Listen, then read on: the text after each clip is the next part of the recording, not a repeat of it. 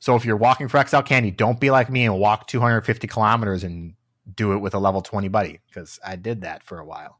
Was that the Spirit Spiritomb? No, that was the that was the Stunfisk. oh boy! Oh my gosh!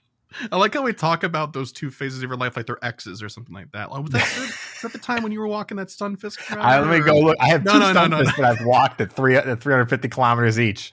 But have they then the met? Spiritomb. but have they met? No, no, they have not. Oh, good. That'd be They're kept apart by other Stunfisks. in my. Other Stunfisk. You're tuned into the GoCast podcast, your one stop shop for updates, news, tips, and community in the world of Pokemon Go. Thank you for listening. Ruby or Sapphire, the choice is yours. Valentine's Day brings the gift of gifting gifts. This upcoming research day is a little fishy. Get ready. Rayquaza is back to breaking swipe the internet. And more on this episode of GoCast.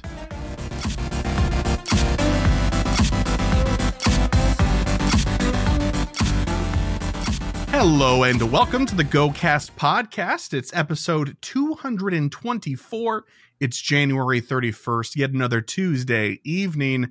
I'm your host Chris, and as always, I'm joined by my co-host Kyle. Hiya. Hey Kyle, how you doing this week? I'm all right. Or oh, so you keeping you keeping the same level as last week then, right? Did I say all right last week or did I, say think okay? you did. Someone needs so. to apparently sure keep track. Uh, hey, I'm the person that listens to it 50 more times after you say it. so I hope out of the two of us that I would be able to remember, but you know, who can say? Anyway, uh, welcome to the show, everybody. We've got a news jam packed episode for you. Lots of interesting things are happening, and lots of new things have come up since the last time we recorded. Uh, but before we get started here, a quick shout out to a new patron of ours, but not a uh, not a new name to the to the show. Uh, shout out to our favorite listener, Drew. Too, uh, that is their name. so if uh, Drew, if you if you want, I'll say it. Our favorite listener, our favorite listener, Drew. Too. there you go. Uh, so, Mr. Kyle, we set some goals last week. Let's let's get these out of the way, shall we? I'm very excited to share how poorly I did with you. Oh no. okay. Oh, So just to sort of recap, we we've we've gotten into the crackling voltage event, um, and so that's in full swing, so to speak. And we set some goals kind of around that in previous conversations. So did you get any mega level progress? We're talking like just one mega evolution. I did. I did it every day that it made sense to. Some Pokemon I don't have like a lot of mega energy to do it every day, but everybody else working on it. I even Nicely did mega evolutions for Pokemon I hadn't done yet for my dex. Oh, very nice, very nice. I gotta say, you know, since that episode came out, people have been sharing their mega dex Yeah. with us, and I feel less bad. I think I think my favorite so far. Uh, I, I think it was DeFi, and she's like, "Here's all my megas. I only have one Mega Three though." Yeah, like, yeah, All yeah. right, let's Yeah, go. that's good. That's good. That's good. awesome. Uh, what about buddy progress? Any, Yeah. any work there? Yeah, slowly but surely. Slowly but surely. What buddy is this again? Is this your third Gengar? No, third Gengar is already done. This is Oh. my Hundo Shand, one of my Hundo Chandelures. Oh, that's right, Lumiere. I keep forgetting Yes. Lumiere. Uh, and then something extraordinary, extraordinary. So I made a miscalculation on this one. Oh, uh I, I I finished the step that I was on, okay. and then I got my Caldeo for that. But the last step is not a gimme, which is what I'd said. Oh no. Requires catching fighting type Pokemon. Oh, hmm. I, you know, I could see why you might have trouble with that right now. And I was like, okay, this is not good. And then I found three Croagunk in a row, and I'm Oh. like, hold on. And then I haven't seen one, and I haven't seen one since I got to that step. they threw you so I'm at four fighting types oh my god. out of 15. Well, I feel for you. Hopefully, uh, well, you know what you could do? You could go and search out some some rocket grunts. I would rather not. I know. I'm just saying the path to success is laid before you. Oh my But uh, God. maybe it's time to make a picnic instead. all right, so that's two out of three for you. That ain't bad. That ain't bad at all. Uh, for myself, I wanted to catch one general shiny. I'm very happy to report that I did catch one shiny Helioptile. Um, I love that shiny. It is so good looking. Big Crazy. fan. Good lord. What? It's a good lord. It's orange. It's great. I, I know the fact that you got it. Yes, very happy about that. Encounter a Galarian bird. That would have required me to actually follow through on my personal goal of doing some more adventure uh, incense time.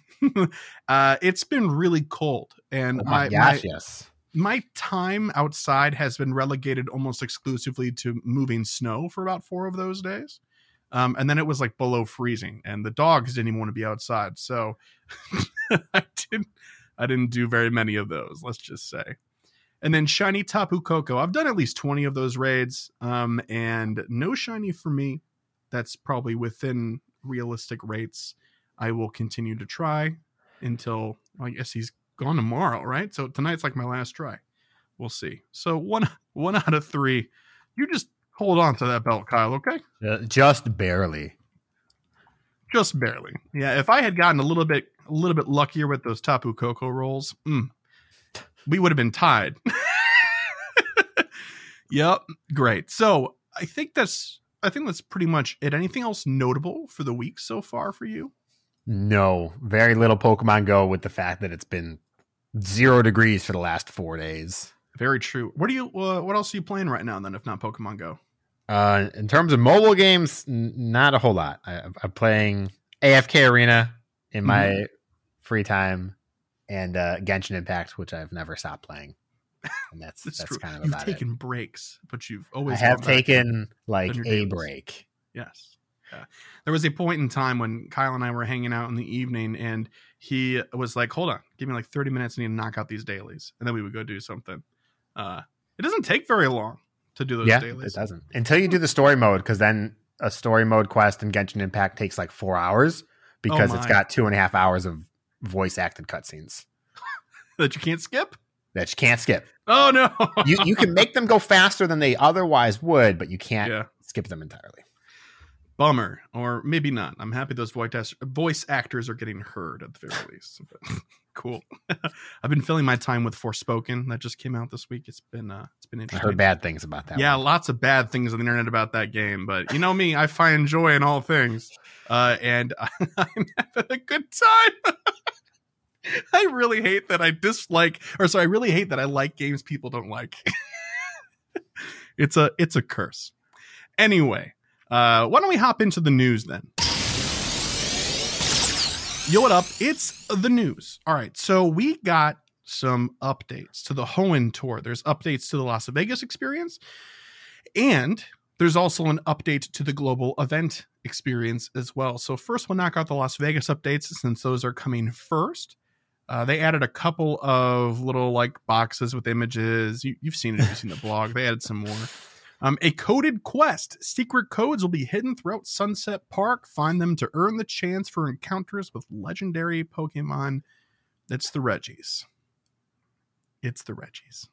The three images they showed were like the Reggie faces. This night we were wondering how they were going to fit the Regis in there. So so that's good. That we have Yeah. an answer. I'm hoping that this is an interactive thing that you can kind of like do throughout the day instead of just like one 30 minute uh you know thrust of effort and you're done right? Like It's it's just going to be like another field research, I'm sure. okay all right fine. Take it maybe it's in like an ar task of taking pictures of of the codes in places. That'd be interesting. And of course the ruby versus sapphire challenge. This is the part of the event that was not yet revealed but we all knew was was coming if it was going to follow suit with the previous events uh the last go tours i should say. As the earth and sea clash which side will you stand with? All trainers will be able to pick between a ruby and sapphire badge. The team you pick will shape certain in-person pokemon encounters. Each hour you can complete field research special field research on behalf of your team. Depending on which team completes more field research, all trainers will see increased primal raids for either Primal Kyogre, Sapphire, or Primal Groudon, Ruby, plus an increased chance of encountering additional wild Pokemon. The badge trainers pick at Pokemon Go Tour Hoenn in Las Vegas will carry over to the global events the following weekend. So if you are going to the Vegas event, you don't get to play both sides. If you pick Ruby version, you will be stuck with that also the following weekend for the global version. Now, I just kind of want to pump the brakes for a second. Kyle, how do you feel about that? I feel like that's throwing free to play players sort of a bone so that you don't get to see both sides. But at the same time, like, how much more value are you getting out of it, really? I mean, I, I was expecting this to be the case, but eh, what the value is what? Five potential shinies? Really? Like yeah, and the, that's and the what badge, it breaks down to. I guess. Well, yeah, the Brad the badge is probably just to keep it really clean because it'd be kind of messy if they could let people get both badges for the event. Yeah, definitely. I mean, yeah, it's, it's interesting. I'm, I do not feel too strongly about it. It's really what I would expect. It would be, it would feel bad if you got both for going to Las Vegas. That's for sure. Yeah, that would definitely feel uh, pay to win to the max if we were to imagine that. in this case. So anyway, for the for the primal surge stuff, when we're doing these field research tasks every hour, um, if you are on Ruby team and Ruby team, well, actually, sorry, not if you're on Ruby team, if you're on either team and Ruby team uh, wins for that particular hour, the additional wild encounters you will both see in the wild are Plusle, Volbeat, Trapinch, Solrock, and Sunny Castform. They're all like red orange Pokemon. Uh, inversely, if you are on Sapphire team and you win, or if you're on both teams, if Sapphire team wins, the additional wild encounters will include Minun, Illumise, Wailmer, Lunatone, and Rainy Castform. Bluish, whitish Pokemon. So, thought, because now you've made me read it differently. I thought the only bonus was which primal raid spawned more and that the version exclusive had different spawns because that's how the last two have done it. Right. Yeah. So the way the way that the is, way that you're saying it's red, because I, I think the writing, the way it's written is ambiguous. Yeah. Is that whoever wins causes what to spawn? In which case, it doesn't matter which team you pick because you get access to both spawns. Are these also the list of the exclusive spawns?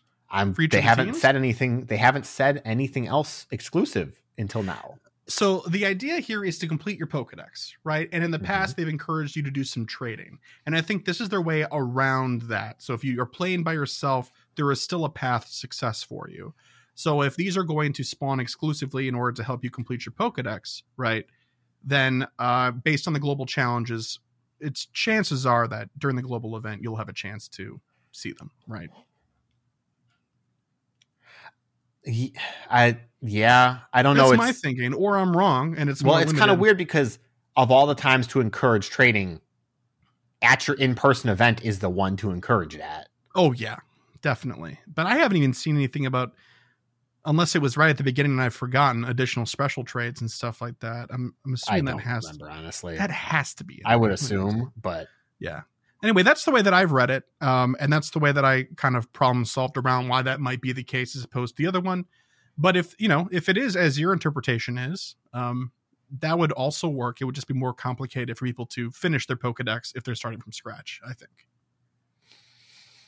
I'd be interested to hear what other people had read it as, because that's just how I read it at first. But then when you described it, I'm like, oh, that is another way of reading this. Yeah, like yeah. it's valid. I just. Mm, and we're circling back to this problem of communication and clarity. I feel like whoever wrote this thought they were being very clear, though. So, yeah. like, they needed yeah. more proofreading.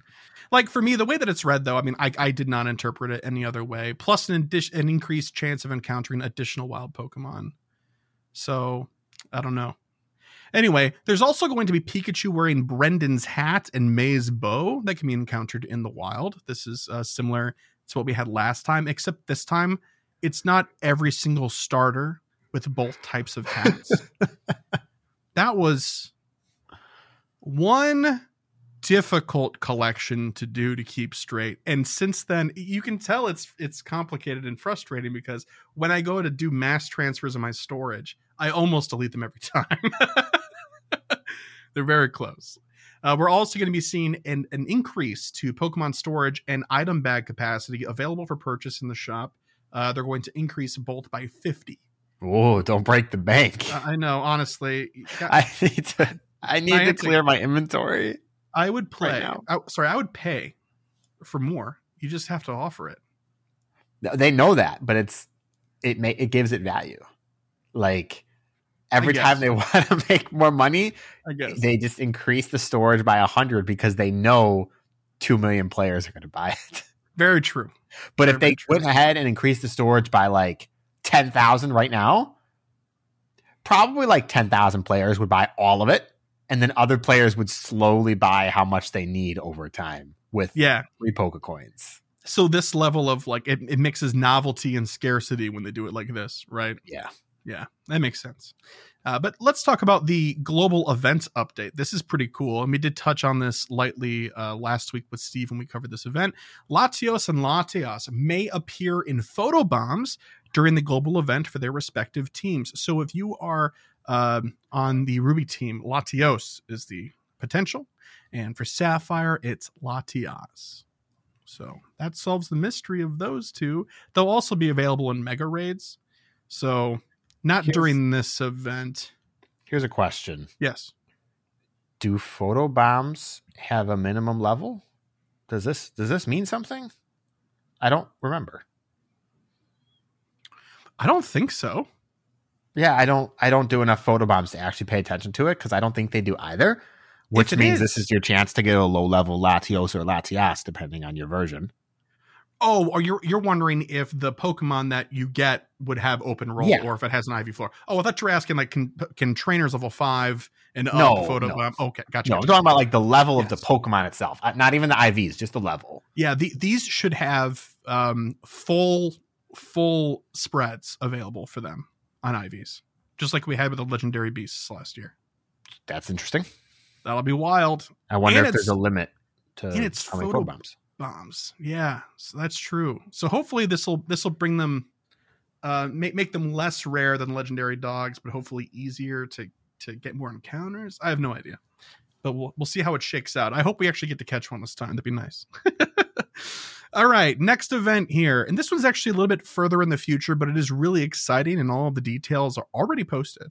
Primal Rumblings. Trainers, oodles of Pokemon first discovered in the Hoenn region, including Primal Kyogre and Primal Groudon, will make appearances during Pokemon Go Tour Hoenn Global. So take the opportunity to stock up on catching supplies and familiarize yourself with some returning friends during the Primal Rumblings event. This event is going to be in just under a month, starting on uh, Wednesday, February 22nd at 10 a.m. to Friday, February 24th at 10 p.m. local time. It will feature a a variety of wild encounters. Uh, all three of the starters, Wurmple, Whismur, Numel, Barboach, all three of the middle evolutions of the starters, and Absol. If you're looking to get some candy for Absol. Uh, the bonus will be two times experience for evolving Pokemon. One star raids will feature the three starters. Three star raids will feature the three middle evolutions of Oh the my starters God. Uh, which by the way cannot be shiny. When the initial blog went up, this is the second time it's happened in recent memory. It, they were listed as shiny. The middle evolutions cannot be shiny in the raids. So Yep. Yep. There's that. But you're you're not you're not losing it. It definitely showed as shiny when you first looked at it, but it doesn't anymore. uh, five star raids will feature Rayquaza, which is really the big thing here. And mega raids, Latias and Latios are coming back to those. Additionally, there's a featured attack debut. And out of all these Pokemon, the best one to pick. Rayquaza encountered in raids from Wednesday, February 22nd to Wednesday, uh, March 1st, uh, local time 10 a.m., will know the charged attack Breaking Swipe, which in trainer battles does 50 power, and this move decreases your opponent's attack stat when used. And in gyms and raids is 35 power. It's a dragon type move. Yes. Yeah. It is. Yes. Very interesting. So yeah, burying the lead here a little bit. Rayquaza back in five star raids. Yeah. Big, big deal. Big deal. You want to farm that for sure, especially with this move. Uh, field research tasks. Complete the research tasks to earn items that will help you prepare for the upcoming Pokemon Go Tour Hoenn Global. Collection challenge. Yep. Do it. You'll get Ultra Balls and a Rocket Radar. There will be event stickers uh, that you can receive by spinning Pokestops and opening gifts apparently they will not be available for purchase in the in-game shop. Good. Good. uh, strange. Hmm. Uh, so that's that's pretty much it. It's a small, condensed, but very, very um, high value in some aspects event. Kyle, what are your thoughts on Primal Rumblings? It's it's another Rayquaza weekend. I just think that's funny. That's all. It sure is. But it's So, but it's of my favorite- Wednesday, Thursday, Friday. Yeah, but like weekend, it's- you know. yeah, I know, I know. It's a It's- time it's slot. It's the same one. Yeah. weekend. Why is it on Wednesday? Well, it's on Wednesday because of the lead up to the Right. the Right. Las Vegas go uh you know Hoenn tour, but whatever. It's No, it's actually for it's this the next week. It's after that because for the global tour. Sorry. Yeah, right? Vegas is eighteen nineteen. This is twenty two. Yeah, so this is for the global. global. Yeah, that's right. Still, I don't know. It's kind of weird. I I like Rayquaza. What's there not to like? I don't know, but I don't believe Breaking Swipe is going to do anything for Rayquaza in particular. Hmm. But a lot of Pokemon can learn this move in the main series games. So that has potential in the future. It sure does. And decreasing your opponent's attack stat when used is cool.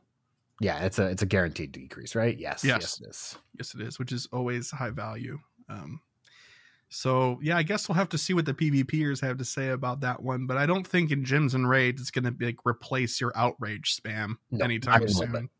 No. So there's that. Exciting stuff. Get your Rayquaza on. So let's talk about uh, this February content update that was just pushed relatively recently. Uh, it's it's a pretty full month, and, and as it should be. There's a a, a tour, Hoenn tour. So in five star raids from February 1st to February 8th, we're looking at Registeel. Uh, it Tapu Lele will be following after February 8th to the 15th. This is kind of a spoiler for the next section, but Tapu Lele will be shiny available at that time. February 15th through the 22nd will be Regirock, and then the 22nd through the 1st will be Rayquaza. So it does appear that Rayquaza will be hanging out for longer than A, a, a little bit longer. yeah, yes. a little bit longer. That's good. Mega raids. We're seeing Mega Gengar in that first week slot, so the uh, first through the eighth. Mega Guar- Gardevoir, Gardevoir, Gu- Gardevoir is making its debut. This is another spoiler. In the second week, from the 8th to the 15th. Then Mega Pidgeot is in raids. Let's go from the 15th to 22nd. And then, as we mentioned, Mega Latios and Latias are part of that Primal Rumblings event, but they will also be hanging out until the 1st. Then, like we said, Pokemon Go Tour Hoenn Global is happening this week. February 25th and the 26th, five star raids will feature all of the Deoxys forms, the Deoxys, and Primal raids will be replacing Mega raids during this period of time uh, for Kyogre and Groudon, of course. There's also like some events happening. We've actually already mentioned one of them. The first event uh, that's actually already happened was Crackling Voltage. It's happening until the 5th. Uh, sorry, that's the Team Go Rocket takeover portion of it or parts of it. Uh, on February 5th is Community Day. That's this Sunday. Valentine's Day event, which we'll get to next, is from the 8th to the 14th. On the 11th, we'll also get to this in a minute here. Luvdisc Limited Research. Let's go. We love our research days. February 12th is Go Battle Day, Vulpix. February 22nd through the 24th is Primal Rumblings, like we said. And the 25th to 26th is the Go Tour Hoenn Global. I think the only other things listed here that we have yet to touch on. Oh yes, research breakthroughs. Ugh. it has not changed during this changed. season. It's the same same possibility of the six Pokemon. Do you remember which one you got last? Gumi. I got a Furfrou. Oh, nice. Was it shiny? No. Great. that feels good. Um, one thing to note: it's Luvdisc limited research, not a research day. So that's Oh. not go gather research to get Luvdisc. That's here's a limited research with like 25 Luvdisc encounters for doing the tasks. Like we had for Galarian Meowth, Alolan, Alolan Meowth. I don't remember which it was a Alolan Meowth, right? Oh, So that's I'm- not what it says. It says it says limited research. That's that's Yeah, but- But in the event description, it says limited field research tasks will be available when you spin photo discs at Pokestops. okay, well then they're cha- they're changing the name. Fair enough. I I think you're right. There's a couple of things in here. Oh man, I have a long laundry list of formatting issues with some of these blogs. I, can I can I say one? Just one? Just limited to one. Okay. When they list raids, when they list raids, okay, one star raids. You're looking at the notes right now. The way that it's written is the way that it is formatted this time. The O in one is capitalized. The S in star is capitalized. They are hyphenated, and the R in raids is capitalized. Every other blog post, only the O is capitalized. The S is not, and the R is not. What are we doing? Yeah. Bothers me personally for some reason, but yeah. Now I've got to go du- double check what we called the previous research days because now I think I'm wrong and I can't remember. I'll I'll have to check when we're done here. Yeah, because I think limited research means that you can get it at a certain time, and s- special means that it has a time limit, right? I don't remember it saying I don't remember it saying limited research day. I feel like it was just research day initially. I don't know. Could be, could be. Who knows? We'll get to it in a minute, though. All the same. Lastly, the raid hours on February first is Registeel. On February 8th is Tapu Lele. On February 16th, sorry, 15th is Regirock. And on the 22nd will be Rayquaza. Uh, save all of those uh, shekels for Rayquaza, why don't you? Spotlight Hour, February 7th, Pidgey. Everybody did rejoice. Woobat, February 14th. Happy Valentine's Day, Woobat. February 21st, Jigglypuff. And Jigglypuff, Jigglypuff. I would love Jigglypuff. Jigglypuff. And uh, February 28th is Slakoth. Um, two times candy, sorry, two times experience re-evolving for Pidgey, two times Stardust for catching for Woobat, two times XP for catching uh, Jigglypuff, and two times candy for catching on Slakoth. If that is appealing to anybody, I'm happy to see Pidgey. Let me tell you. I am slightly annoyed with Pidgey because it's also at the same time as two times evolve experience. But Ah. like you want to catch the Pidgey to evolve the Pidgey, but you want to Uh-huh. spend your time catching the Pidgey, but you also want to spend your time evolving. or do 45 and 15. They but no, because then you get like nothing for one or the other because evolving true. takes so long. That's true. They should have been on different days.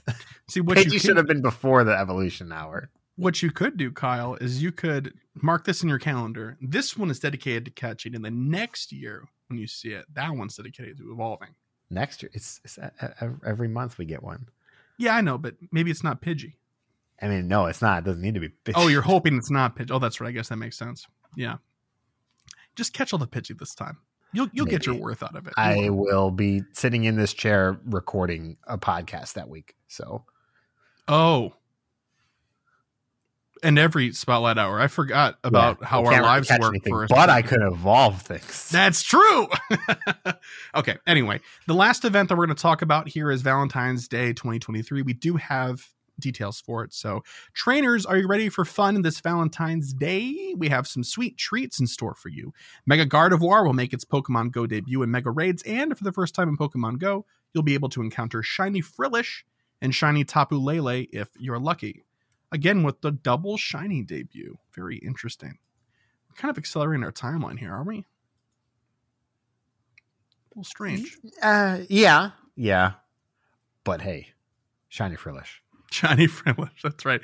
Uh, the Valentine's Day event, like we mentioned, runs from Wednesday, February 8th to Tuesday, February 14th at 8 p.m. local time. Mega Gardevoir debuts in raids.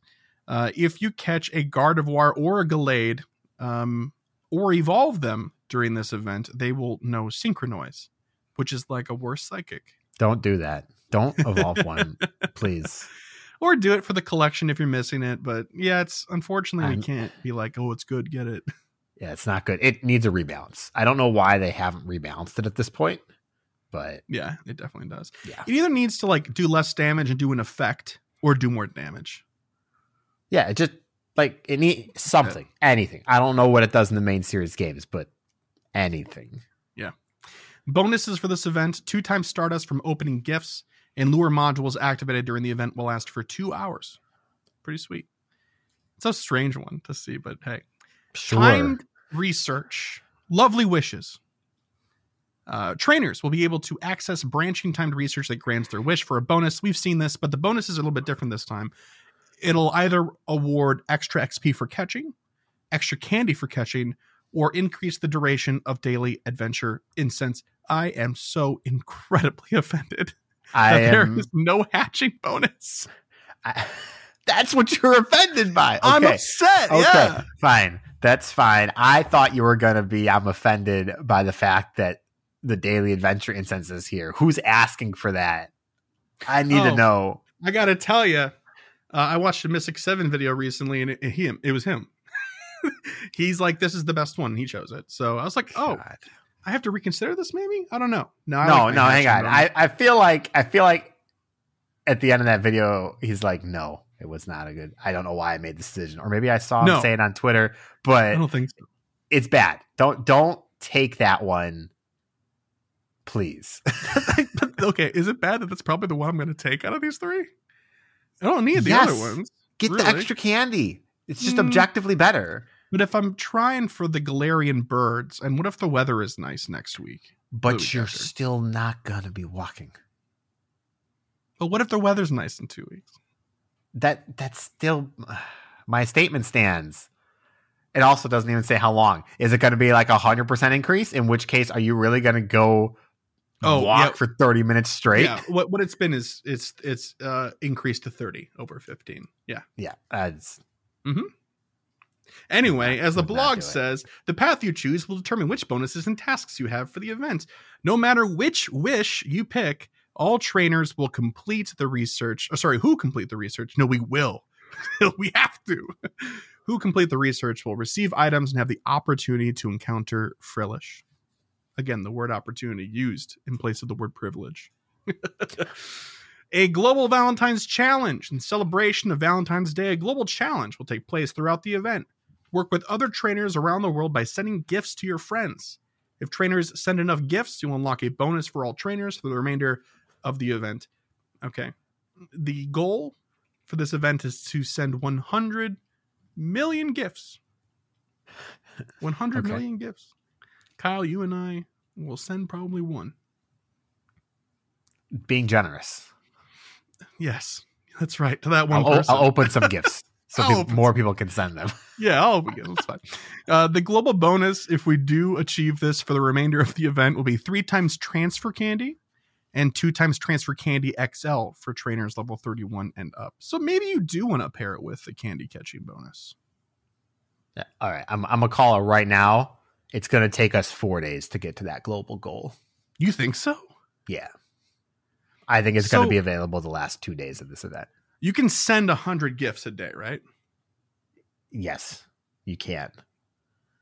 So that would only mean a hundred, sorry, a million people need to do it That's a lot. once. That is a First lot of people. That's a lot of people. Yeah. Also, I've I've heard from other people that do gift a lot that it's not the sending that it's a problem. It's getting other people to open so you can send.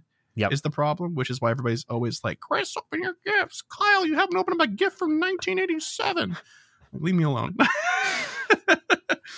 um, form change will be available for the duration of the event. You'll be able to change your natural form Furfrou to heart trim Furfrou. It's a cool looking trim. If you're into collecting the Furfrou, this is a good chance to, to grab this one. Wild encounters include uh, Nidoran female and Nidoran male, Skitty, Volbeat, Illumise, Woobat, Frillish. Um, I believe wild encounters, it's just the female Frillish. Flabebe uh, for you know one of the three colors based on your region. Furfrou, Morelull, Chansey, Audino, Alomomola, and then everybody globally has a chance, in addition to their regional Flabebe, to catch a white Flabebe or an orange Flabebe as well.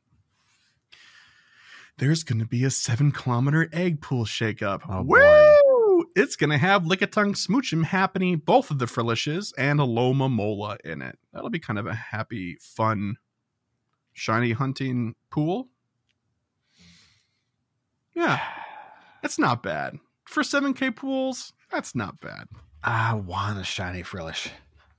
Yeah, this might be the way for you to do that. To be honest with you, and uh, you know, There's I'm not no way. It says male and female, but they're going to share the same rate, and so that's a one in five, even if it was equally distributed.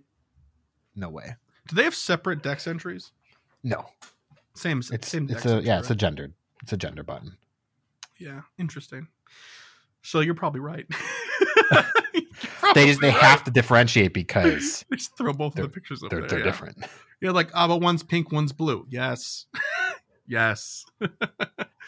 uh, in raids, one star raids will feature Chansey, Shinx, Furfrou, and Espurr. Three star raids, Nidoqueen, Nido King, Lickitung, Miltank, and Glade. Five star raids, Tapu Lele with the brand new Shiny Chance. And mega raids, Mega Gardevoir. Yeah. Field research tasks. Uh, you can have encounters with Pikachu, Eevee, Ralts, Luvdisc, Hippo Potatoes, Hippopotas, both of the Frillishes, Litleo, Chansey, Spinda with a heart pattern, Combee, Audino, Alomomola, and more lol. If you're looking for the chase in this group, it's, unless you have a bunch, Spinda with a heart pattern, I think. Uh, it's really not offered any other time or during any other event. So if you collect, now's the time to look for that Spinda that Spinda task. That being said, please be a nice community member, and if you find a Pokestop with it, make sure you report it to your local community. what do you That's think? Fourteen different Pokemon in field research tasks. It's a huge That's pool. Thirteen if you count Frillish together. I, I suppose it's a lot. It's a gigantic pool. It is. Spinda can be shiny. yeah, I Spinda believe. can be shiny. So shiny heart pattern Spinda is probably the rarest Spinda. So yeah, it's got to be. It's got to be. I haven't, good target. Kept up with the Spinda rotations since like the first year they were introduced. I, they have not released that many new Spindas. I feel like. Yeah, I think there's only like 20 in the game or something like that. I think I'm that sorry. might even be too many. I don't know. Might be. I haven't done a Spinda field research task in like two years, Yeah. They're tough. They're tough. and they're rare. They are way too rare at this point. You know, I suppose if maybe you and I did more field research tasks, maybe we'd feel differently. But I do a lot when I go out and play, like on community days and stuff like that. And then after the fact, I'm getting all the regular tasks and things like that on the way home. I still don't see them. Yeah, It's it's not very common. I think they should start making it more common now, especially with Hoenn Tour Agreed. coming and going. Agreed. So Yes, sir. But hey, it wouldn't be an event without an avatar items and stickers update. A new Frillish themed top in glasses will be available in the in game shop, and stickers will be available in the usual ways. This time you can purchase them in addition to getting them from gifts and spinning Pokestops. Have you seen the Frillish avatar items yet, Kyle? no, I haven't. This the glasses are like half pink, half blue in their color, and I believe the top is like a jacket with like they're both of them embroidered in the breast pocket area, something like that.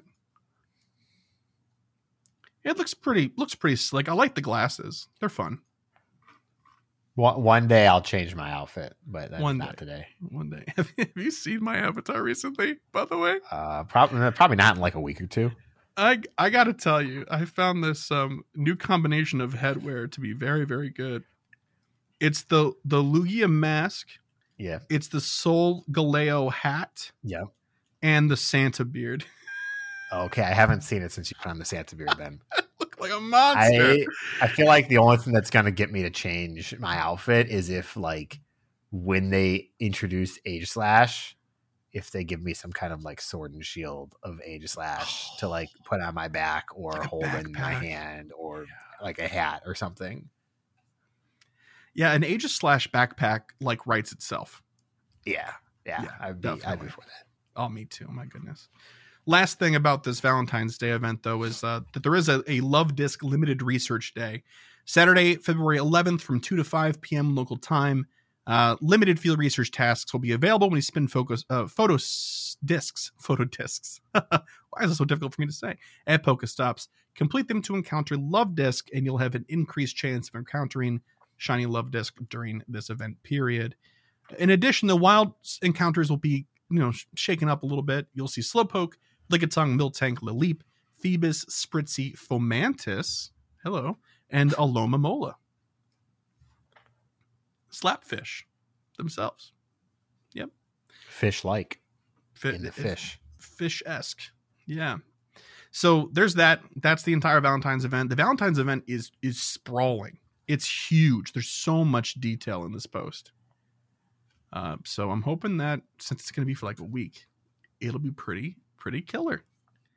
Any highlights for you, Kyle? I think something worth highlighting is I think this is only the second time we've ever seen transfer candy XL bonus, unless I'm mistaken. The first time was for Shinx Community Day, and people have been begging for it back since then. Hmm. Maybe I've missed one in between there, but I don't think I have. No, it's. I think. I think you're right. So- I think it's only been on uh, catching. Yeah. And so that's why I think that's why my initial guess that it was going to take four days to complete the goal because we all know that they just kind of move that slider along. yeah, yeah. So I think And you're that- right. That's a good call out. I'm I'm really excited for shiny frillish, but I am not going to be hatching eggs, so I'm probably not going to see too many of them, depending on how rare that research task is. I'm hoping that the 7K pool it's doing well, Maybe rarity wise. maybe I'll give it like a day and see what people are reporting the rates for, and if the frillish are really common, I'll hatch some eggs. Yeah, because you get a lot of steps at work. It's not like you Yeah. couldn't hatch if you wanted to. You just don't want to. Yeah, yeah, absolutely. It's just just a free incubator life. Well, if I'm suddenly blessed with 18 shiny frillish from seven kilometer eggs, I'll save you a pair. Okay. Oh my god, the, the female f- shiny frillish is so good. What color is that one changing to? It's like red, red orange. Oh, and then uh is the other one green? Yeah, The male is green. Yeah, I can see that one coming a mile away. All right. Anyway, that's a good note to end the news on. Lots of exciting stuff. February is looking good, and uh, Hoenn Tour is going to be a good time both in Vegas and globally. So, uh, looking forward to some more clarification on details around that. I think that's it. So we'll move right into gear up then. I'm not your buddy guy. Or this week on Gear Up, we're going to be talking about the buddy system. And a lot of people are like, "Oh, come on, buddies." Well, it occurs to me sometimes, every once in a while, that there's a lot of stuff in the game that we kind of just take for granted. We just interact with it all the time, so it just makes sense. We just say things and people understand it, but not everybody is that way. And it occurred to me today when I made a comment on Discord, I was like, "Wait, even we might not understand the buddy system necessarily, as we made a, a small error in how something worked." So we're going to go over it real quick. This is all mostly straightforward. Just going to kind of work through it to present the information for everybody to use as you will. But why use the buddy system? First off, what is the buddy system? You can go onto your profile and you can select a buddy to walk with you. And every buddy is a little bit different, either in terms of size, in terms of distance you need to walk. Sometimes you hold it in your hand, sometimes they go on your shoulder. All that's just kind of for your own aesthetic. Sometimes they're big. Uh, I still want extra small Togepi that's like disappearing into your arms. I, I do. I uh, they I, the inverse to me is the best. I want that thing to be as big as me. But why use this system? The first one is candy. This is the most obvious benefit, I think, for a majority of players. At increments of one, three, five, and 20 kilometers walked with that buddy, you earn a candy. And the distance walked depends on the Pokemon's rarity. Super common Pokemon like Magikarp is one kilometer, Pidgey, Rattata, stuff like that three kilometers, slightly more rare. Stuff like all of the starters are in three kilometers. Five kilometers are for the more rare Pokemon. Stuff like pseudo legendaries fall into that category. And 20 kilometers is all legendary and mythical Pokemon. Uh, no exceptions there, I believe. hey, is it time that we revisit that number? Should that be ten? Yeah, Twenty just seems ridiculous now. I mean, 20 is ridiculous, but it's ridiculous on purpose. They don't want you to walk a legendary. like, that's the point. Uh, yeah, that's fair. I get that. So should it be 10? Probably. Should it have been 10 originally? Probably match the Hmm. match the eggs or something like that. But bring it down to 12. Let's go. Make it uncomfortable for everybody. Match the 12k eggs. As long as it's not like 11. Like, I can live with 12. 12 is okay. Special event like, exclusive 13. egg, Yeah. 6.75 kilometers. when put in a super incubator, goes down to 2.125. Oh my gosh, please. My bones ache. That's actually wrong. Double that, and it would be That super incubator. Anyways, don't worry about Yeah, good enough. Of course, with candy, there's also XL candy. And the way it works for your buddy is every time you walk and earn a candy from your buddy, whatever distance you have to walk, there's a chance to get an XL candy.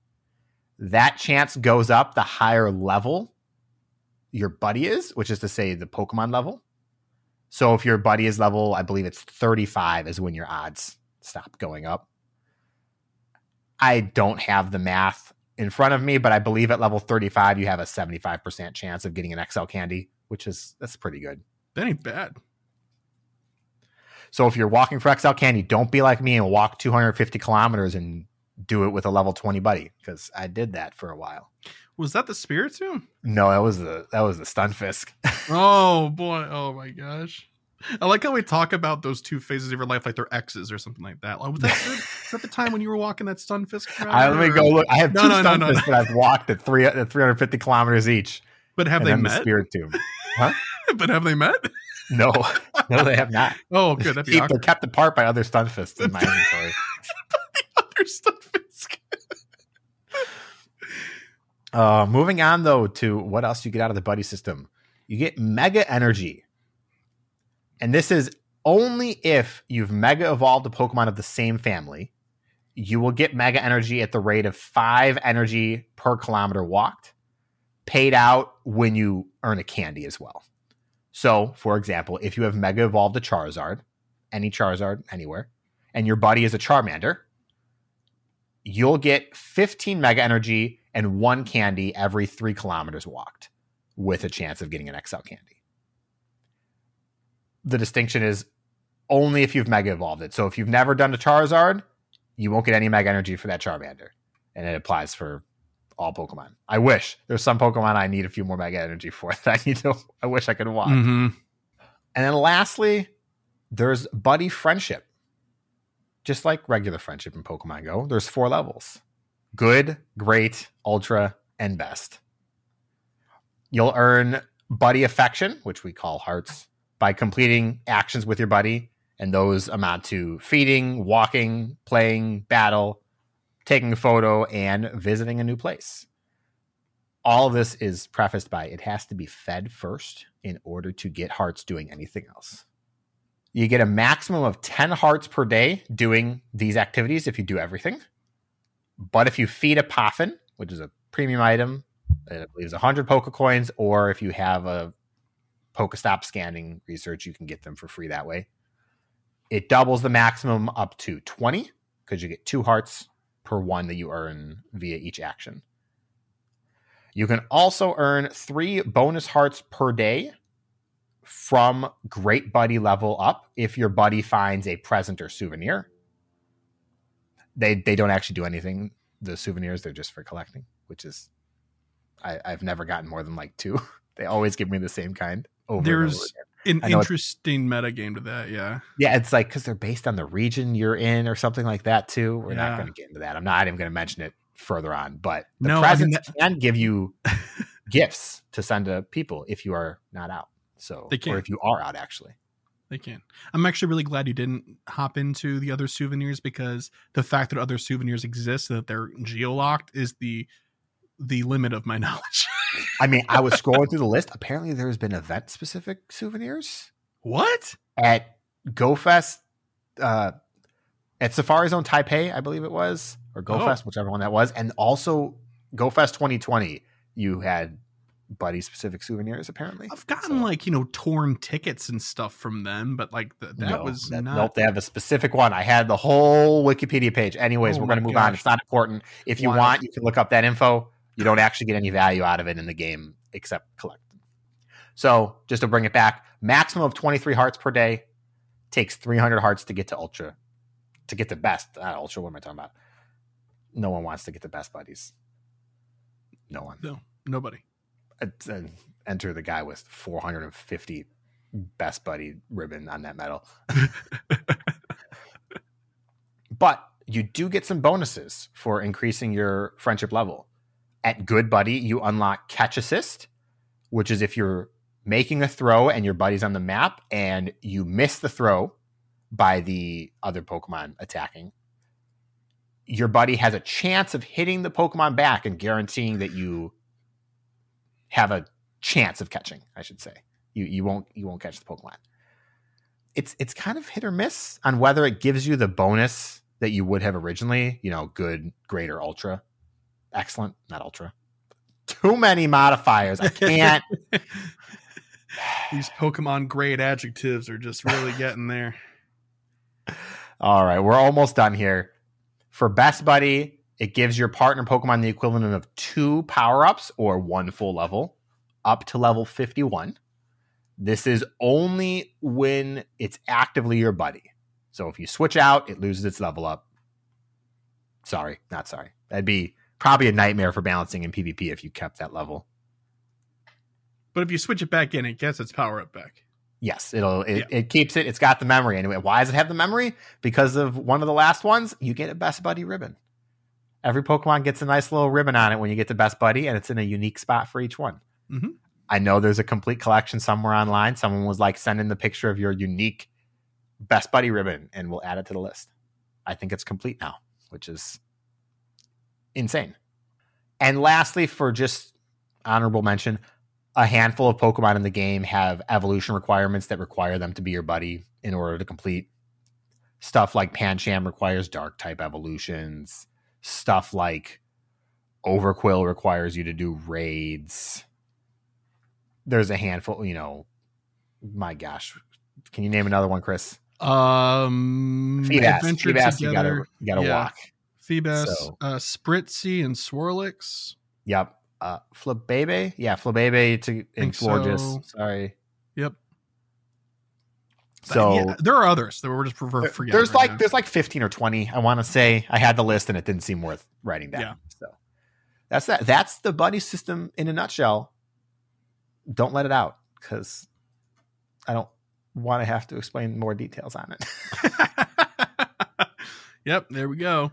That's pretty much it. Yeah, I think the only thing we didn't round out was the whole souvenir game, but yeah uh, there's one more thing you can change your buddy up to 20 times a day make of that what you will if you want to level up 20 buddies a day be my guest knock yourself out. i will never I would never. Yeah, I like having just one buddy at a time. Um, and I, you know, infrequently work with them, but I have been consistently working my way through best buddy and like my my perfects and stuff. How many best buddies are you sitting at? Do you remember off the top of your head? three Oh, I'm at twelve. Yep. Yeah, I, I, have I have three. I'm working not- on number four. I'm not doing much better than you are right now. Let me just say that. Anyway, it's Blitzle Spotlight Hour, by the way. I opened Yes, my yes, game to look. is. I was like, oh, look at all these horses. all right, well, cool. Thank you very much, Kyle. Appreciate it. And I think that means that it's time for Pokalore. And this week for Pokalore, we're going to be covering uh, Helioptile and Heliolisk, the generator Pokemon, because new shiny and all that. First up is Helioptile. Its frills have cells that generate electricity when exposed to sunlight. This allows it to create its own energy and thrive without food in its desert home. The frills act similar to solar panels and is the source of Helioptile's electric moves. However, should this process get interrupted, Helioptile will be stressed to the point of weakness. As seen in one of its attack animations in the games, its head and frills glow with a pale yellow light when it uses certain moves. Prior to Generation 8, Electrify was its signature move. Next up is Heliolisk. Heliolisk can generate sufficient energy to power a skyscraper simply by flaring open its frill. Let's go. Green energy.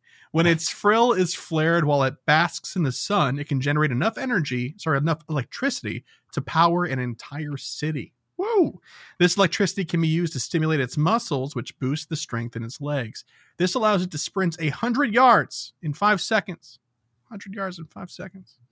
In Galar, there was an old desert culture that highly treasured the Heliolisk due to treasure having arrived with them. Prior to Generation 8, Electrify was its signature move. It always makes me sad when I see these posts be like, prior to this newest generation, it had a signature move. I'm like, oh man, it used to be like more unique than all that. Hmm, bummer. Stats at level 40, the max CP for Heliolisk is 2600 clean round. we love that. And at 50, it messes it up 29 39. Ah, not even an even number. 158 stamina, 168 defense, and 219 attack puts it in the uh, kind of mediocre category, unfortunately. Best move Yeah. set, you're pretty much going for coverage here in PvP because you should not be using this in PvE whatsoever. So Volt Switch with Grass Knot and Bulldoze is the recommended move set. Uh, you can, of course, revisit that with an electric charge move if you'd like, but again, you're looking for coverage here. So, any love for this Pokemon, Kyle? Oh, one thing that is is notable is that it has a unique typing that no other Pokemon in Pokemon has. It's it's normal electric is its dual typing, and that's there you go. That's unique. Yep. You bet. Yep. So maybe bring tackle. No, I'm just kidding. I don't actually know what it learns. What do you think of this Pokemon, Kyle? Do you like Helioptile, Heliolisk, or no? Not particularly. I don't Oh, particularly care for it. Helioptile is kind of cute. That's about it. Also, apparently, for the sticklers out there, it is electric normal, not normal electric. oh, electric normal. Thank you. Thank you for saving me from from the emails. You guys can unsend them now. Uh, thank you. It is still unique typing though. Electric normal Yes. is wild. Yeah. Um, And- I really yeah. like Helioptile. I think it's cute. Looks like a looks like a like a pet puppy or a, an animal, like a lop bunny rabbit or something. And Heliolisk just looks like a straight up cool looking dinosaur. It's just a lizard. I know. But also, I need to amend my previous comment from the last section. I have four best buddies. What Lumiere's not there yet. No, Lumiere is not there yet. It's, it's not Fort Gengar, is it? Kyle, it is. Kyle. my my You know this isn't a role playing game, right? it, my three Hundo Gengars and then my shiny 89 that I have. They're all they're all best buddy. so the universe has not given you a Shundo yet. No. That's what I'm using all my future lucky trades on though if anyone Oh, has okay. a, a All right, I'm sitting shiny on plenty. Gastly. We should definitely try to do that in the future. I'm sitting on plenty. Yeah. Great. Well, anyway, that's Pokalore. Uh, thanks so much for, I don't know, sharing more about your, your Gengar obsession. it was electrifying, much like this Pokemon. Uh, but that means it's time for Pokepoll. Last week's Pokepoll was what do you think Niantic's strategy is when choosing Pokemon to feature in raids?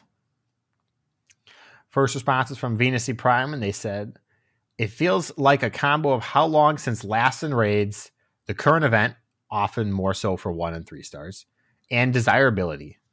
Sometimes, though, as with Regice for Lunar New Year's, it feels like the choice is by dartboard with a lot of mega reruns feeling that way as well, unless there's an obvious tie in to the event or they're super effective against the current five star. It is pretty clear that box art legendaries and Mewtwo are generally being held for the really large events or raid days.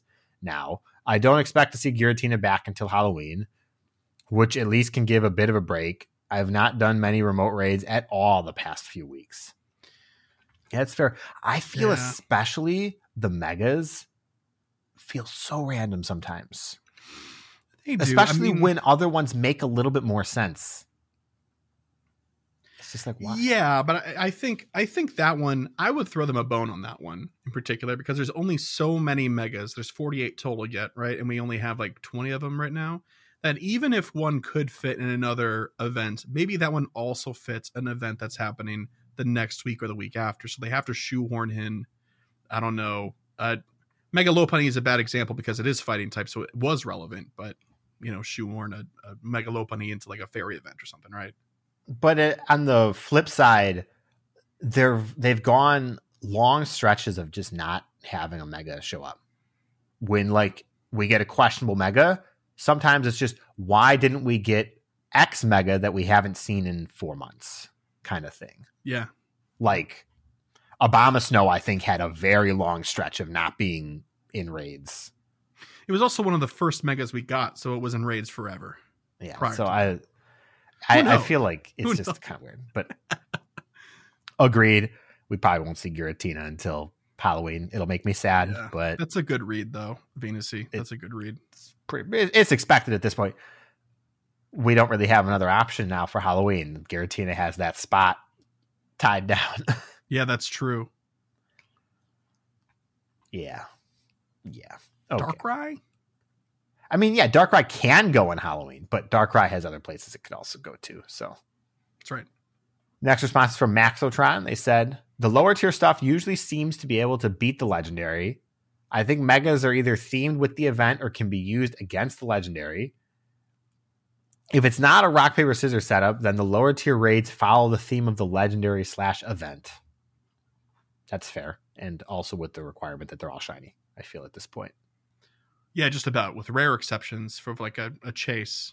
You know, they throw yeah, like like Goomy. You throw Goomy in Yeah. the raids because people will it's it. supposed to be rare and still not shiny yet. Why? Right. And our last response is from El Russ, right? El Russ Mhm. via Spotify. They said, I think they have a giant wheel with the same 25 Pokemon on it that they spin. Either that or a dartboard. Could be both. It could be a spinning dartboard. Look, I think you guys are giving Niantic way too much credit for using a dartboard because it requires skill to throw a dart and hit something on those. Yo, yo, it requires accuracy. Uh, I like Yeah. the spinning wheel though. I do like the spinning wheel. Yeah. Is, is so which uh which Niantic employee is tied to the spinning wheel of they're throwing knives at though? Whoever picked the last event that people complained about. Oh, fair enough. Yeah. Okay. So for this week's Pokepoll, we have other than rating, do you regularly interact with gyms in Pokemon Go?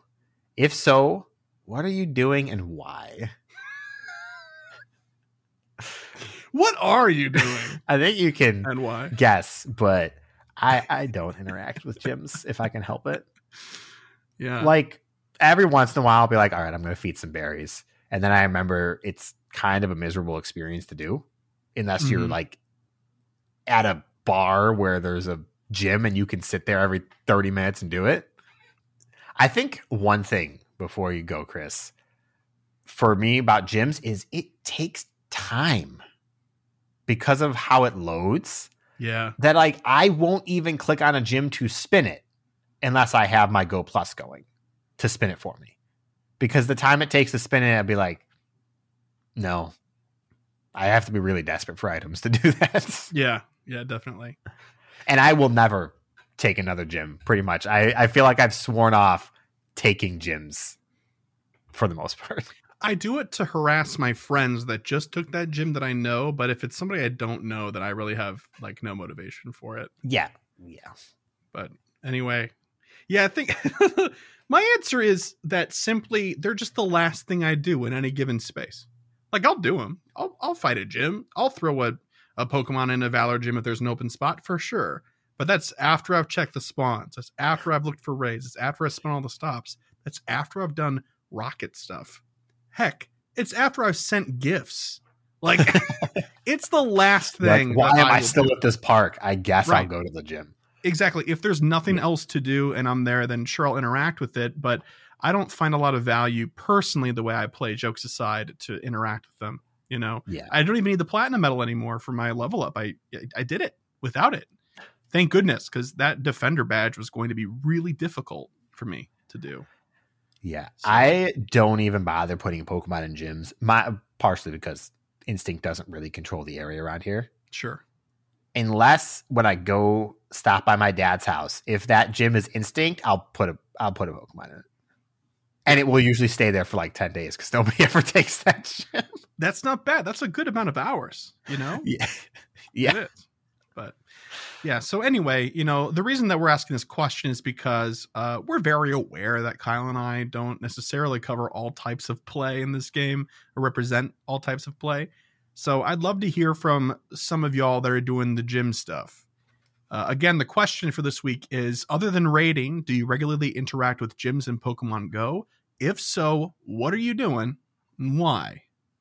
If you'd like to answer the question, you can answer it. Uh, you know, when we post it on Twitter you can also answer the question. It's posted via Spotify. So if you're listening to the Spotify mobile app, you can go ahead and answer the Q&A question there. Uh, and we also accept emails, mail at gocastpodcast.com. You can also send us a voicemail to 262 586 7717. We accept those.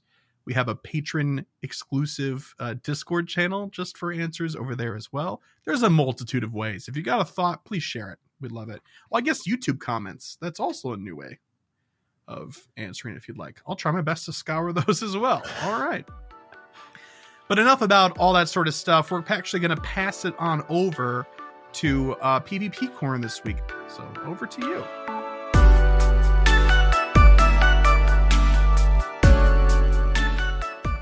Hi, I'm Fish on a Heater. And I'm DeFi 250 and this is PvP Corner, the PvP segment that is super effective against ground types. DeFi, what is going on in PvP? Well, first off, I just want to say welcome back, Fish. Uh, it was a bummer not having you here last week, but we had some really good fun with Matt from PvPoke, and we talked about the different Go Bat. We talked about a lot Go Battle League, Silph, Play Pokemon. But let's talk about did you get to do any Go Battle League while you were away? It was the Open Great League and the Electric Cup. Yeah, so I actually managed to gain back all of those points and then some during the Weather Cup that I had previously lost. So, like, I've told the story of how I was up in the 2600s, then I lost like 400 points in a week. Um, and during Weather Cup, I managed to gain that back and break into the 2700s. During Electric Cup, lost it all again. so, I uh, not quite as big a drop as the previous drop. So um, I was down in like the 2300s for that. And then I finally switched over to Great League, which you know I've I've had a lot of trouble with in the past because I think that's a very polarized league, very rock paper scissors. But I did stumble across a team that I think is working for me so far. I haven't had a negative set with it yet, um, but like I haven't had a huge sample size. I'm eager to get back into it and, and keep trying it. That's Shadow Charizard lead uh, with Registeel and Medicham in the back. Very cool. Uh, Shadow Charizard is definitely a uh, big staple right now. It had it's had its time in the spotlight recently, definitely from Liverpool. So lots of really good stuff there. And just a quick one. I want to point out how just furious I am because I was considering bringing Shadow, Charizard into my uh, regional championship in Melbourne later this month. And it was going to be like my unique pick, my my Cindy moment of wow, this I never realized how good this Pokemon is. And then bloody Liverpool happened. And human catcher bug or whatever his name is, he he somehow stole my idea and now everyone knows how good Shadow Charizard is. And now, now when I bring it, it's going to be like, oh, yeah, he's taken the human catcher bug idea. No, it was my idea, DeFi. It was mine. Sure. sure, it was. it was. It was my idea. Oh, yeah. Anyway. Oh, yeah. We all believe you, Fish. Personally, I haven't played a whole lot this week. I played a little bit of Electric Cup just for something a little different. I love that Galvantula is running Fury Cutter and Energy Ball. Mm-hmm. I think that that's phenomenal. Also, even though my elo didn't reflect it, I think I had some pretty big wins because I got to hyper beam everything with my electrode. And so I really it's the moral victory that I was after, the meme victory, and I felt like I did pretty good in that front. Moving right along, we have coming up this week, we have the Open Ultra League and the Ultra League Premier. Remember, Ultra League Premier means no legendaries, mythicals, or Ultra Beasts. However, Gotta get used to it. Uh, XL Pokemon will be abound. When we take a look at our Ultra League Premier PvPoke top 10 species, first off, we have XL Steelix that you can get both as a regular and a shadow, XL Galarian Stunfisk, XL Scrafty, XL Pidgeot, Swampert, both the shadow and regular, Aurorus making an appearance, Sirfetch'd, Shadow Machamp, Kommo-o, and XL Trevenant. What do you think about the Ultra League Premier meta fish? I mean, it's XL City, like like in previous Premier Cups. I've been working hard to get at least some Pokemon ready to XL for Ultra League. I finally can build a Pidgeot, and Pidgeot's going to be really, really good. Um, we did our breakdown. It was actually myself and Blepnir, not Lyle Jeff this time. Myself and Blepnir did a breakdown on Tuesday night, and we found out how good of a core Pidgeot and Galarian Stunfisk is. I highly recommend that one. After Open Ultra League and Ultra League Premier, we can move down from February 9th to the 16th to the Open Ultra League and the Love Cup. The Love Cup, for those of you who remember from last year, from previous seasons, it's a Great League Cup where only red and pink Pokemon are eligible. And you have to take a look at the specific Pokemon that Pokemon Go lists on their blog. The top 10 species here is very, very similar to last year. We have at number one XL Medicham, Charizard, both the Shadow and the regular, will work fine. Lickitung, Ariados, Alomomola, Scrafty, Lurantis, Seaking, Magcargo, and Galarian Slowbro, rounding out the top 10. I remember from last year a lot of Alomomola. Also, Electrode can be really helpful, especially against something like Alomomola, like Charizard. Uh, I really like Electrode because you get to hyper beam things. That's why I used it in Electric Cup. So that can be a really fun pick as well. I also just remember a lot of Medicham and Lickitung. Maybe even some Chansey in there but that's I remember this being people can go one of two ways. You can go with a lot of bulk or you can go with a lot of really heavy damage. Mm.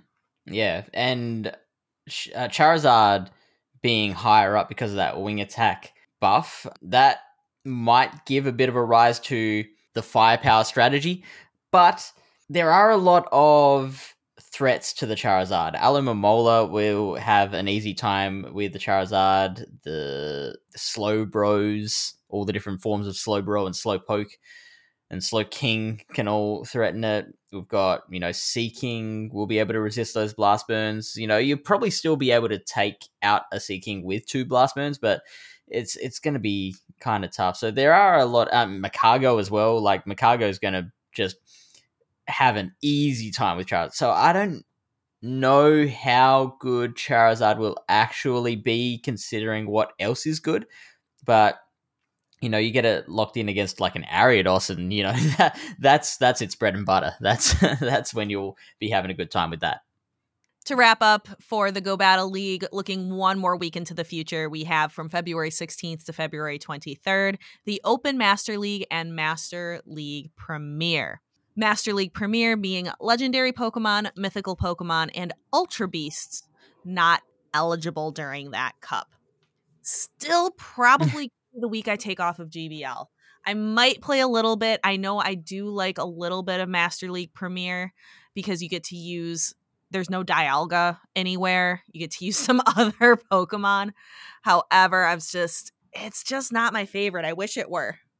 All right, so moving on to our Silph check in, and we have completed the Ember Cup. DeFi, how did you go during Ember Cup in January? I did pretty well. I did a six round tournament where I went four and two with some really, really close battles. And then I had a five round tournament where I went three and two. So that was a seven four overall, which is really not a bad start to the season. I'm currently at global rank 653 for only doing two tournaments at 11 matches. That's not that bad. Yeah, that's pretty good. Um, for me, I Ember Cup was amazing for me to be honest. I went into the last day of my battles with a record of 15 and 3. Then I unfortunately lost the last two battles. I actually uh, I mean now that Ember Cup's over, it's safe for me to say this publicly. Um, one of the battles that I had, someone was running an Electivire with Thunder Punch and Flamethrower as its moveset, which really, really solid. Like Thunder Punch is strong enough to beat a lot of those things that you want your Electivire to beat anyway, like specifically Charizard Poliwrath. It still beats that core. And Flamethrower allows you to hit and KO the Piloswine that gives the Electric so much trouble. So really, like that that person swept that tournament and was the only person well, one of only two people that whole month to 3-0 me. So yeah, well done to them.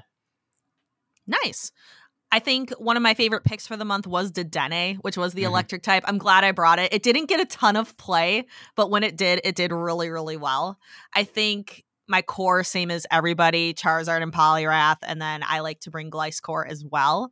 As long as I could keep it away from the Piloswines, it did pretty well. So pretty basic for me for the month, but Dedenne was fun. Dedenne was my fun pick. Speaking of Dedenne, uh, with the GoCast tournament wrapped up, and that was a five rounder, so uh, I mean, happy with the turnout there. The winner was Fish on a Heater with his team of Electivire, Poliwrath, Hisuian Qwilfish, Charizard, Piloswine, and Moltres, which the, the Moltres kind of was a bit of a specialty pick. It obviously, like, had a, a, a real fun time against the Poliwrath, but uh, it kind of needed an energy lead to really work against a lot of Pokemon because uh, a, a lot of those Pokemon could get to their moves as quick or quicker than the Moltres. It did win CMP or Charge Move Priority, but um, it, it also couldn't tank any charge moves which you know so, some of the other picks could. So it was it was very shield heavy, and you kind of really wanted to have an energy lead to to make sure you got to those moves first and put that pressure back on them. But the team that I was looking at that I wanted to uh, really discuss was Wang Jie Chen's team, who had Dedenne, Hippowdon, Charizard, Qwilfish, Chesnaught, and Poliwrath. I like it. It's different. Yeah, and like not not uh like those picks aren't weird. Like they they are like there's some good thought behind them. Chesnaught is a fantastic cover for Poliwrath and Hisuian Qwilfish. The Dedenne, he had the same thought as you did with bringing Dedenne as his electric type, and yeah, like getting to those discharges in ten turns is really nice for it. Did Play Rough come in handy at all? I did. I remember nuking something with Play Rough. I don't. It might have been. I had an opportunity to nuke a Poliwrath with it. Oh yeah, Like I, I had an opportunity to really one hit KO something, and I think it might have been a Poliwrath, and I just remember it being beautiful. How much does it do to a Piloswine? I don't know. This Ah. feels like a pop quiz. I would probably, I'd, I'd guess, I, I would have to take it into the yellow. Yeah, oh, over half for sure. Yeah, yeah, probably like 55, 60 percent. Um, and then the Hippowdon as well can run Ice Fang or Thun- it does know Thunderfang, right? Hippowdon, yeah. Yeah. So th- I mean, Thunderfang's probably the way to go for the Poliwrath Charizard core. Um, or you could go Ice Fang to make it a little bit easier against your electrics, or someone else is bringing Chesnaught. I don't know. Um, it- uh, also, Ice Fang would be easier against a Piloswine as well. Yeah. Hippowdon has access to the suite of Fang moves Ice Fang, Fire Fang, and Thunder Fang, as well as Bite.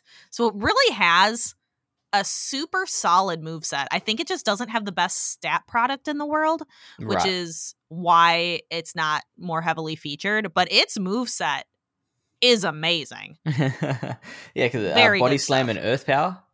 Yeah, Body Slam, Earth Power, Earthquake, Yeah. uh, Stone Edge, Weather That's Ball Rock. Edge. Wow. Yeah, that is It's a great moveset. It's a phenomenal move set. Just not the best stats, and Pokemon Go can't do anything to change its hmm. stats. so, congratulations to Wang Jie Chen and everyone who participated in the GoCast tournament. We are now heading into February's Cup, which is the Naiad Cup DeFi. Yeah, and naiads are like a spirit, a nymph that res- that preside over water, so like springs and rivers and things. If mm-hmm. you look those up, that's what it comes from. So you're going to build a mythical team, like a team of wonder and fantasy. And that team can comprise of Pokemon with bug, dragon, psychic, or water typings, including du- dual types, along with a few exceptions including Snorlax, Miltank, and Greedent are allowed as well. So bug, dragon, psychic, or water, along with Snorlax, Miltank, and Greedent. Your banned typings are Dark, Fairy, and Rock. Galarian Articuno, if you have it, you can't bring it, sorry. You also cannot bring a Lanturn, Forretress, Medicham, Cresselia, Toxapex, and Araquanid your PvPoke top 10. So we talked about what you can, what you can't bring. Now, what should you bring? PvPoke top 10, Altaria and Mew, which I'm telling you right now, those are the Pokemon you're going to see on every team, along with Jellicent, Miltank, Greedent, Snorlax, both the Shadow and regular, Kommo-o, Pelipper, Genesect, and Walrein. So you you say Altaria and Mew. I actually uh, came to a different conclusion. I have noticed in a lot of practice tournaments, practically everyone is bringing their Greedent because I I kind of analyzed two reasons for that. The one is that there's very little in the way of counter users, and and you know fighters are really the only thing that Greedent truly fears. Right? There's there very little counter users. Stuff like Defense Deoxys and Escavalier are the only ones that I really expect to see much of at all. I looked at Defense Deoxys, but Greedent has Crunch. so Right, yeah, that's what. Yeah, that was going to be the next point, which is like the those counter users face so much opposition in the rest of the meta. Like Deoxys has to worry about the crunch from Greedent. Uh, Escavalier will just get absolutely pummeled by an Altaria or a Jellicent as well, which uh, which will be very popular. So yeah, Greedent is looking incredibly safe and very versatile. Basically, the the big four. Like there's a there's another big four, just like an Ember Cup, we've got a big four that I'm seeing evolve, which is Altaria, Mew, Jellicent, and Greedent. Now, I don't know if they will be as essential as what the big four were in Ember Cup. In Ember Cup, it's like if you were missing one of those four, you probably weren't going to win. but I, I don't know if that'll be the case with this one. Uh, we noticed that there are two Pokemon that can beat all four of those. One of them is Hakamo-o, and the other one is Shadow Scizor. Now, on PvPoke, it does say that Jellicent beats Shadow Scizor, but that is pretty bait dependent. So we we consider that one a win as well. But yeah, if you've got Hakamo-o or Shadow Scizor, that's probably a reasonable option to go with. Other than that, I'm thinking Altaria and Greedent make a great core on their own.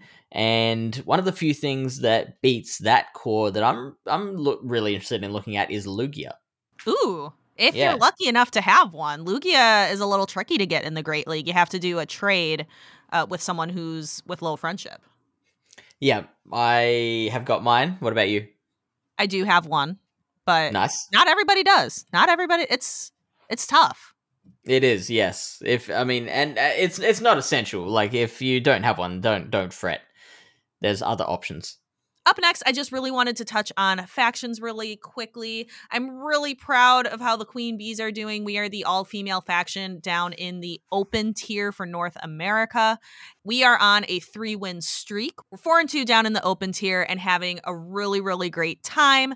We played Michigan PvP as well as the Illinois Bats with the last couple of weeks. And this last week, I made the unfortunate mistake of having to play last, and we were tied. No, We were tied nine and nine, and I was the last one to play, which is always the most pressure on your team. But I swept. I got a 3 0. I was so happy about it, uh, bringing my team the win. That felt really, really good. We have the play Pokemon section now, and a lot of events coming up. We have Orlando happening on February 3rd to 5th. That's, that's this weekend. And there are over 100 players registered. To be honest, I thought that would be more. I, I know Florida is a very big area for PvP. I know Speedy's Chief is from there. I know the boys from BTW are from there. Orlando's a, a big PvP city. So pack it out. Go on, everyone get there. I know uh, Lyle Jeffs that I've uh, talked about a, a few times on this podcast. He's actually flying down from Canada to be there. Well, unfortunately, Will is going to be casting, not competing in his home state tournament. Mm-hmm. So that's one less player that we get to have. But Will Dunphy, Speediest Chief 2, will be uh, casting. His beard is pretty much grown back. So we are done with that spot of fun. Then we uh, joining Will, we have Gabby Snyder, Mark Sun, as well as Alpha Phoebe. So those are the casters that will be casting for the Orlando regional. Then we have Melbourne, Australia happening on February 18th and 19th. I have officially registered. I'm like so apprehensive DeFi because like I I came out of Perth being like having so high expectations for myself and then coming fifth out of 12 players. It was it, I was I was disappointed. So I'm kind of apprehensive about going to this one. I'm I'm going to try really hard not to put that much pressure on myself this time. Just focus on having fun. There is 72 players registered at the moment, which is a fair amount higher than the biggest tournament that Australia has had to my knowledge. So 72 players is going to be really exciting. We have Knoxville, Tennessee, and Bochum in Germany, both happening on February 24th to 26th. Registration is open for both of those regionals. We have the information for Knoxville. There are 50 players currently registered. We haven't been able to find information for Bochum yet on their numbers, but it was pretty big last time, wasn't it, DeFi?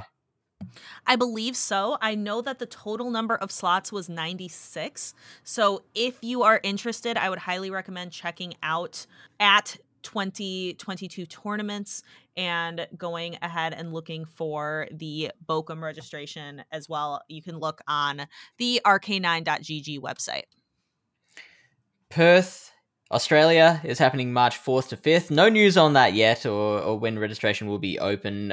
Vancouver, Canada is March 10th to 12th, and currently 32 players are registered for that. That will get a lot higher.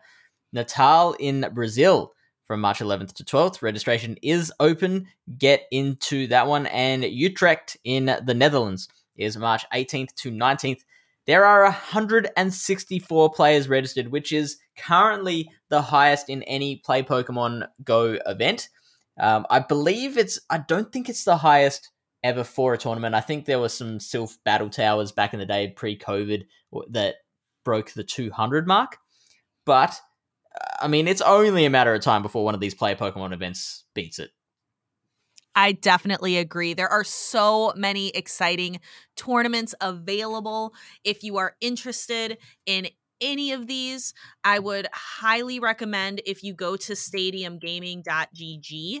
They have a really really great website if you take a look at their Play 2023 season. They do a lot of work talking about each of these tournaments and how you can get involved and play for some yourself. Finally, we have made it to this point in the show. It's our shameless plugs. I want to give a shout out to some members of the community that have hit achievements, hit milestones that they've been aiming for in the Pallet Town PvP community. We've got Uncle Beastud, Timmer Rap, and Cloudy Lee, who have all hit veteran. And Music Michael has hit legend. Well done to them. We have in the GoCast community, Arkham has hit 1,000 Great League wins, and Tuba Boy 50 has hit veteran. Congratulations to all of those battlers. Those are all fantastic achievements. I don't have a lot going on in DeFi 250 world. Just be making sure you're following me on Twitter. That's where I post a lot of my big updates, as well as Instagram. I really miss when Twitter had kind of a stories feature, uh, kind of like Snapchat, like it goes away after a day. Uh, I liked that a lot on Twitter, but I have it on Instagram. I do my Instagram stories and I post all about how cold it is and how much I don't like living in Wisconsin because it's too cold, but I also post pictures of my dog. So if you want to follow me or get more kind of fun content from me, Instagram is a good place at DPHIE250, D P H I E 250. And also look out for the opening of DeFi's theme park, DeFi 250 World. Which I, I'm gonna be, I'm gonna be first in line. I'm ready. I'm ready for what? I mean, what? What are some of the rides there? I guess you. I don't know, but you know, you can find I have D DPHIE two five zero on Instagram and Twitter and YouTube and TikTok. it's the same on all the platforms. It's the best part of having a weird gamer tag is I am the first. I am the only two fifty. There's only one of me. I guess you could like line up to get signatures from people dressed as Speedy as Chief and Caleb Peng.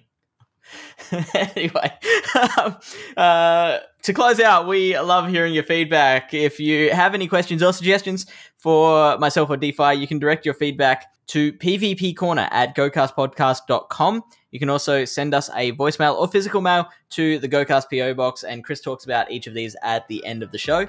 In the show description, you can click on More Fish or More DeFi to take you to our other projects and ways to contact us. And we'll see you next week.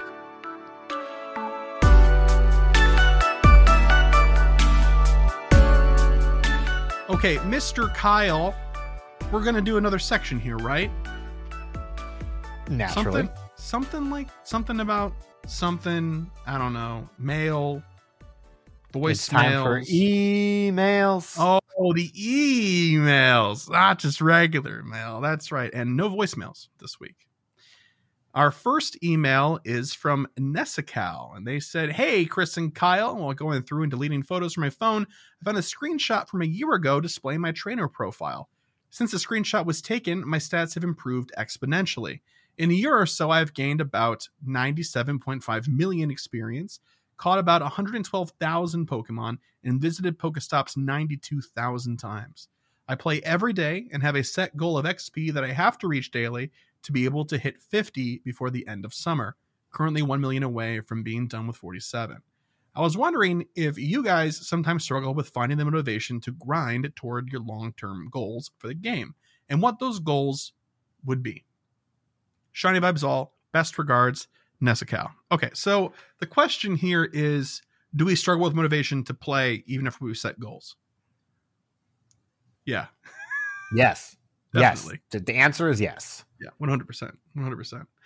And those goals kind of change. You know, like my goal for last year was to hit level 50. I, I did it. I did it sooner than I thought I was going to.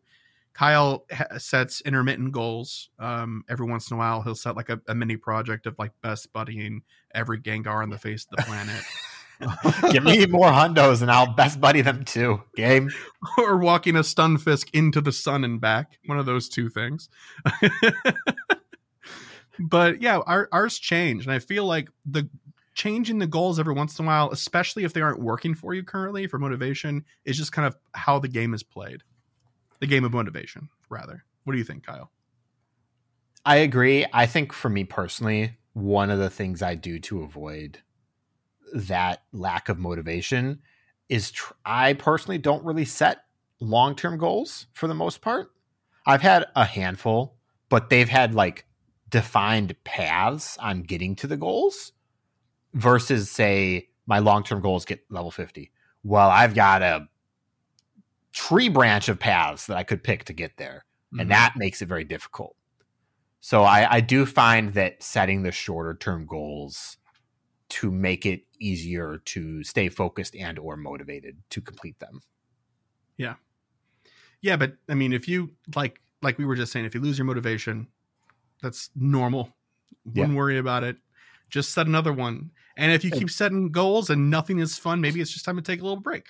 Yeah. And it, it's worth noting 97.5 million experience in a year is a lot. Oh yeah. It is a large amount of experience. So it's it's understandable to be potentially struggling with motivation or maybe you're feeling burned out and you don't quite realize it yet. So that that's where some difficulty can happen, especially with really big goals. Absolutely. So yeah, just do what works for you and uh, celebrate your your victories like you just did. An incredible amount of experience, incredible amount of Pokemon caught, and an incredible amount of Pokestop spun in the past year. If nothing else, still very impressive. so thank you very much, Nessical, for the email. Appreciate it. Our next response is our next response. Our next email is from Joe, and they said, with Valentine's Day upon us, I'm planning to inundate my Pokemon Go friends list with romantic, lovey dovey postcards and stickers. But that raises some questions. What Pokemon Go postcards or stickers are the most romantic? And which postcards or stickers should you not send to your crush? And third, for people with a significant other, is a Valentine's Day gift in Pokemon Go a sufficient replacement for a gift in real life? Shiny vibes, all Joe. Well, I need to go look at like what stickers there are because it's not something I consider on a regular basis. Oh no. I'll tell you what, you should not send them if you still have the legacy Bulba buy sticker. Don't send that one. Oh, I mean, I mean, unless, you know, yeah. but I think, you know, the postcards kind of like which postcards to send on the postcard level yeah. it has to do with specifically what, what postcards you can get, right? So I kind of think like that changes based on the area you're in. But you know, like sculptures are good. Don't be sending people gravestones if you got a crush on them. That's probably not going to go over well, um, unless they're into that sort of stuff. Like if somebody sent me a collection of beautiful gravestones, I'd be like, "Oh, this is actually really cool." But I don't think that's, I don't think that's as normal as I'd like it to be. Yeah, yeah, that's that's fair. I bet you there's some pretty great street art Pokestops Yeah, there's got to be. in areas depending on where you live that would make really good postcards, especially with the right sticker on it. There's some really cute Pikachu stickers that are like laying Mhm. down with bubbles over its head that are pink. That makes a really good romantic sticker. There's There's also a like, Whimsicott with hearts on it. yeah, I'm sure we'll get some better Valentine stickers this year as well. There was also a, a bunch of like Pikachu and Eevee doing stuff together stickers for a while, like them sharing like a hot chocolate or holding Mhm, yep. hands or high fiving or something like that. Like those are all those all qualify, I think.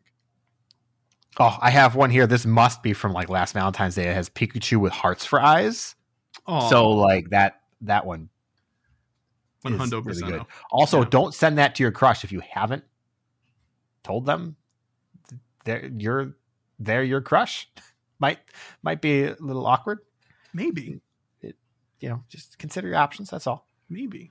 But I don't. I also, on the same hand, right? I don't know anybody out here that is taking those stickers seriously. No, but there's all sorts that play the game. That's You very true. Very true. Yeah. Also, Pokemon Go gift is not a sufficient replacement for a real life gift, unless you weren't planning on getting a real life gift in the first place. In which But then it still wouldn't be a replacement. It's just a supplement.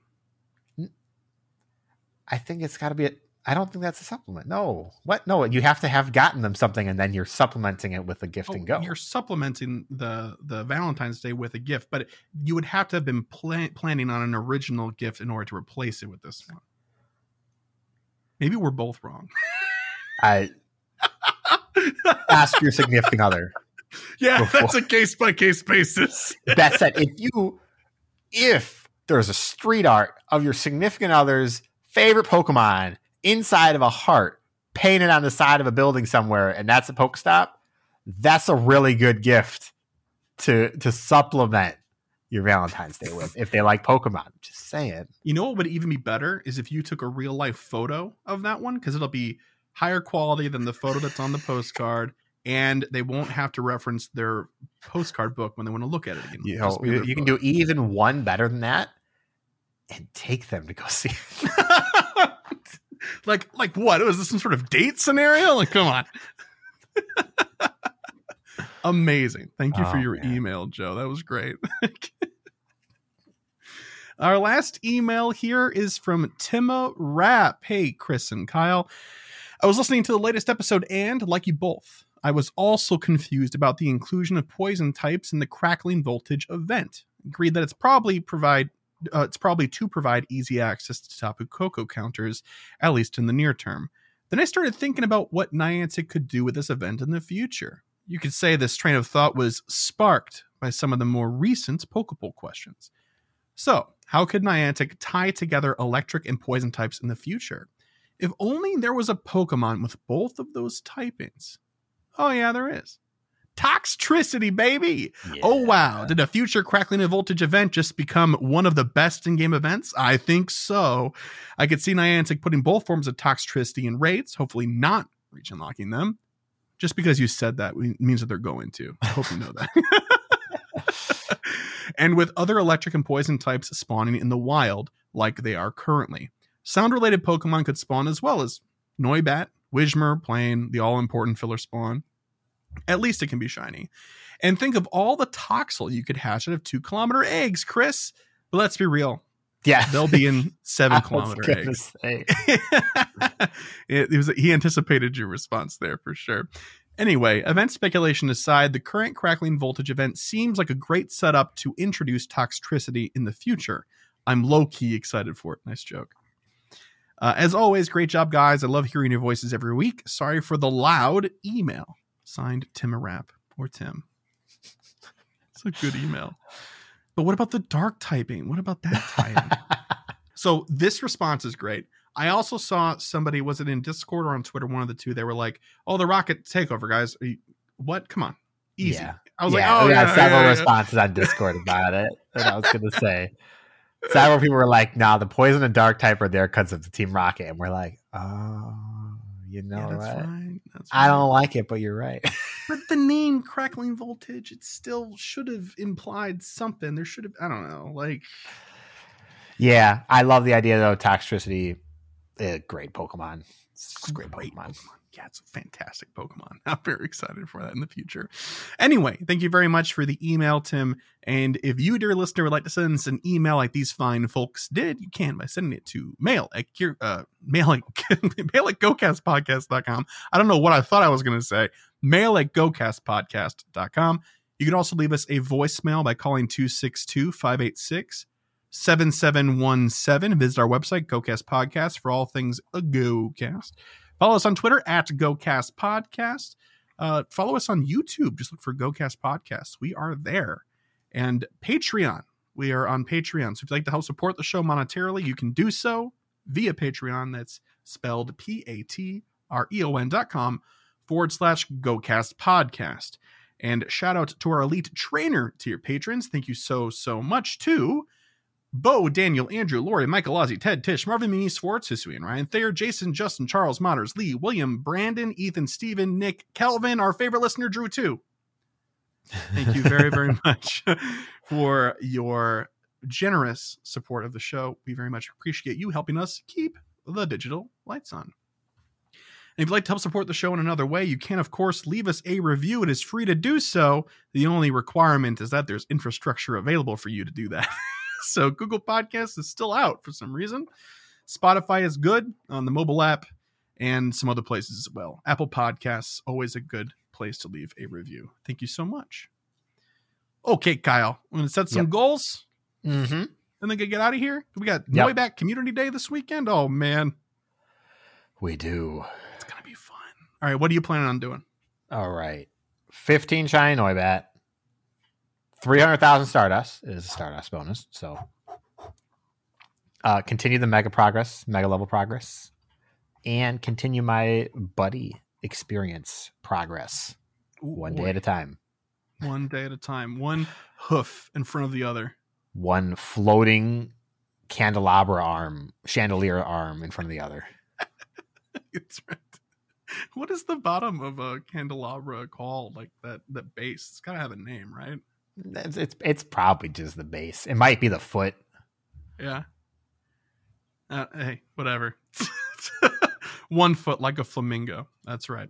All right, for myself, 30 shiny Noibat. I want to hatch 50 eggs, one non community day shiny, so literally anything else, and 500,000 Stardust. And just so I actually say a number because I always forget to do it, my current Stardust is sitting at uh, 2.7 million.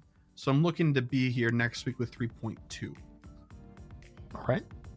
Okay. And that's it. Thanks so much for listening all the way uh, all the way through. We appreciate it. And we'll see you next week for 225. Good luck on Noibat Community Day. Shiny vibes all, all that good stuff. Bye-bye. Bye.